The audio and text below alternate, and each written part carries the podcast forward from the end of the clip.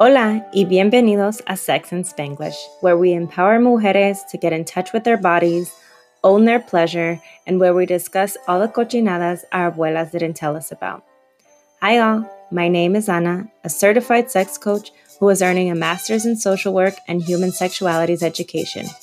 I created this podcast as a way to start a conversation about sex in the Latin community because, let's be real, we don't talk about sex in our communities. It is my vision to have La Familia Latina discussing sex with one another just like they do with chisme. So, why don't Latinos talk about sex? Is it because we are worried about lo que vaya a pensar la gente? If we're so worried about what people think, then why aren't we worried about the pregnancy rates amongst Hispanic teens?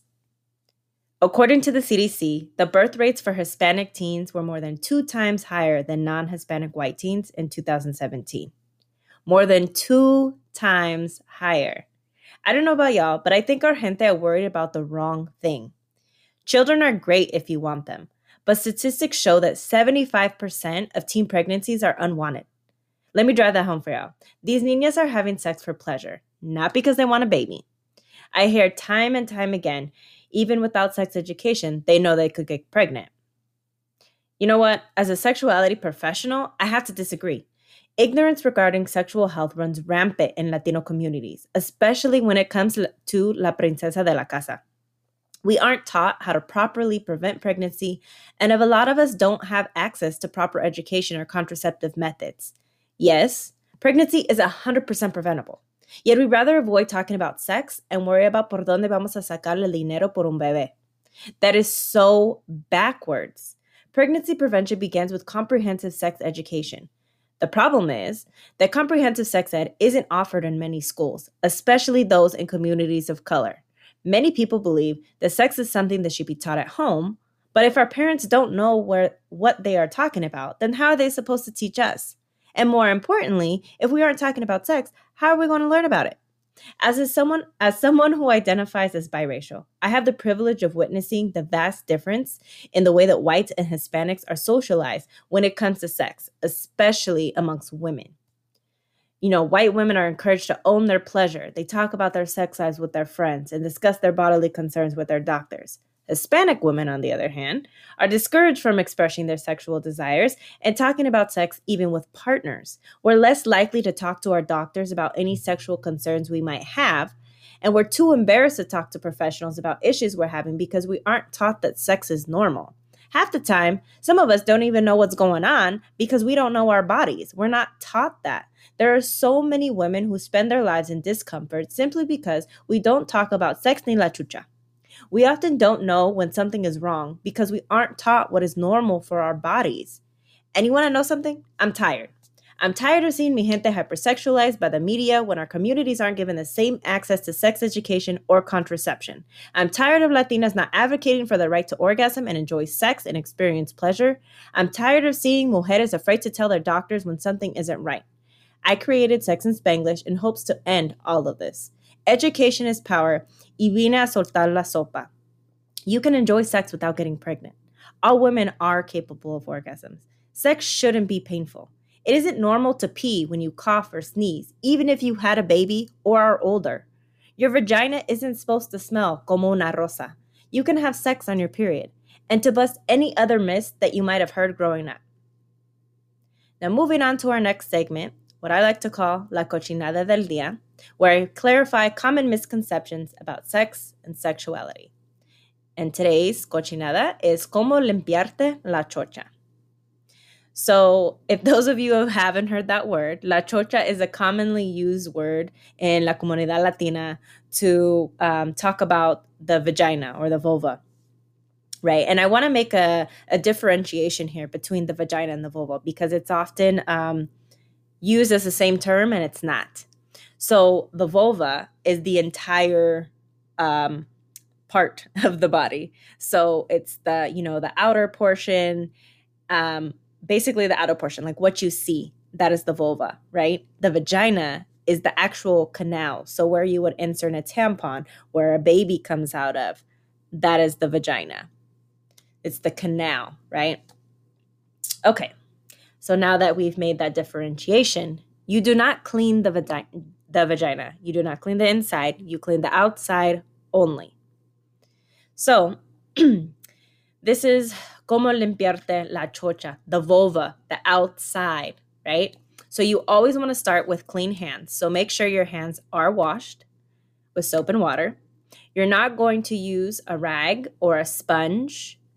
Um, you want to use your hands to wash your your vulva. You don't want to use soap and you don't want to use anything that has a fragrance. So you can actually just clean yourself with water because your vagina actually cleans itself, the inside, and you can actually just clean the out the labia on the outside with just water. But I know that a lot of people are uncomfortable doing that. It doesn't feel right or you know whatever. So if you do decide to use something, use a wash that is soap free and fragrance free. And you're probably like, "Well, where the hell do I get this?" right?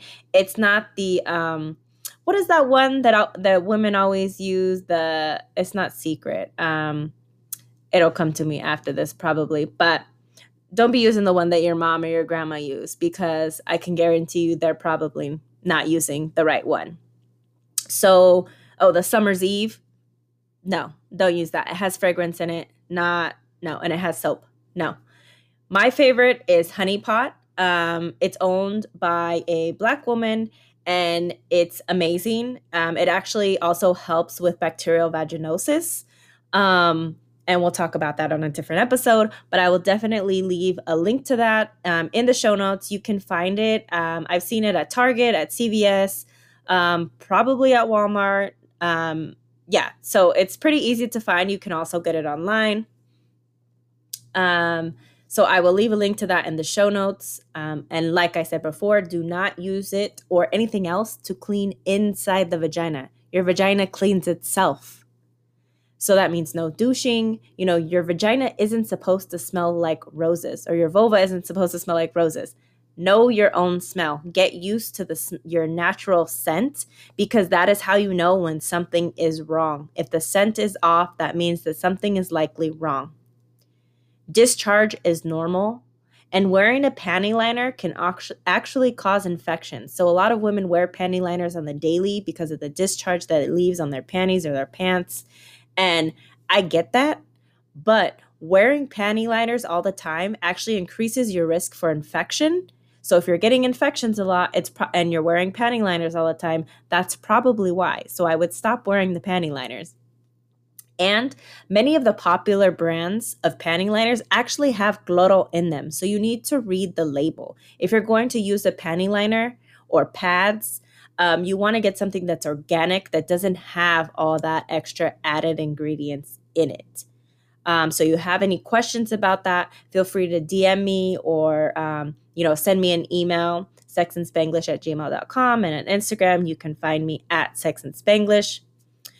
Now, when you're urinating or when you go pee, you want to pat dry. A lot of us um, are used to wiping. You know, we've been taught like, oh, wipe front to back, you know, whatever but you want to pat yourself dry. You don't want to rub it because one that um, causes it causes irritation and it can also rip the toilet paper and then you're gonna get it you can get it like stuck to you and not know and so it can go inside it's this whole thing you want to pat dry when you go number two you want to write from front to back always so um, if you have anything that you want me to touch on um, or clarify about this, please reach out to me again at Instagram at Sex and Spanglish, or you can email me at sexandspanglish at gmail.com.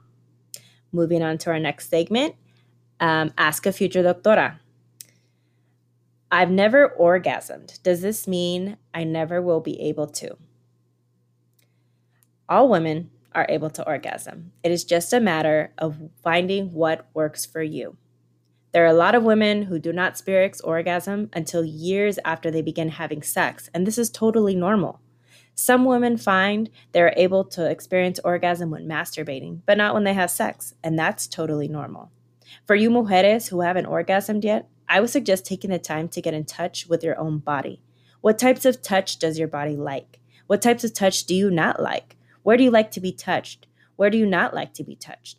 The more you know what you like, the more you'll be able to tell your partner what it is that you like. And another thing you can do to reach orgasm is to relax. Stress is an orgasm's kryptonite, so the more you relax, the more likely you are to orgasm. I cannot stress that enough. I'll be soltando la sopa all about orgasms on my next episode, so be sure to subscribe. And if you found this information useful, helpful, interesting, whatever, be sure to share it. Compártelo con una vecina, una prima y una cochina. If you'd like a question answered on the podcast, send me an email at sexandspanglish at gmail.com. Join me every week to hear me talk about orgasms, STIs, birth control, and all the other cochinadas your abuelas didn't tell you about. Until then, be sure to follow me on Instagram for weekly topics and updates. And if you want chisme before anyone else and early access to freebies, be sure to sign up for my email list. Simply head to the Linktree located in my bio on Instagram and click on email me the chisme. My Linktree is also where you can get more information about how you can get personalized coaching from a Latina certified sex coach who can help you navigate your culture and your sexuality sin vergüenza.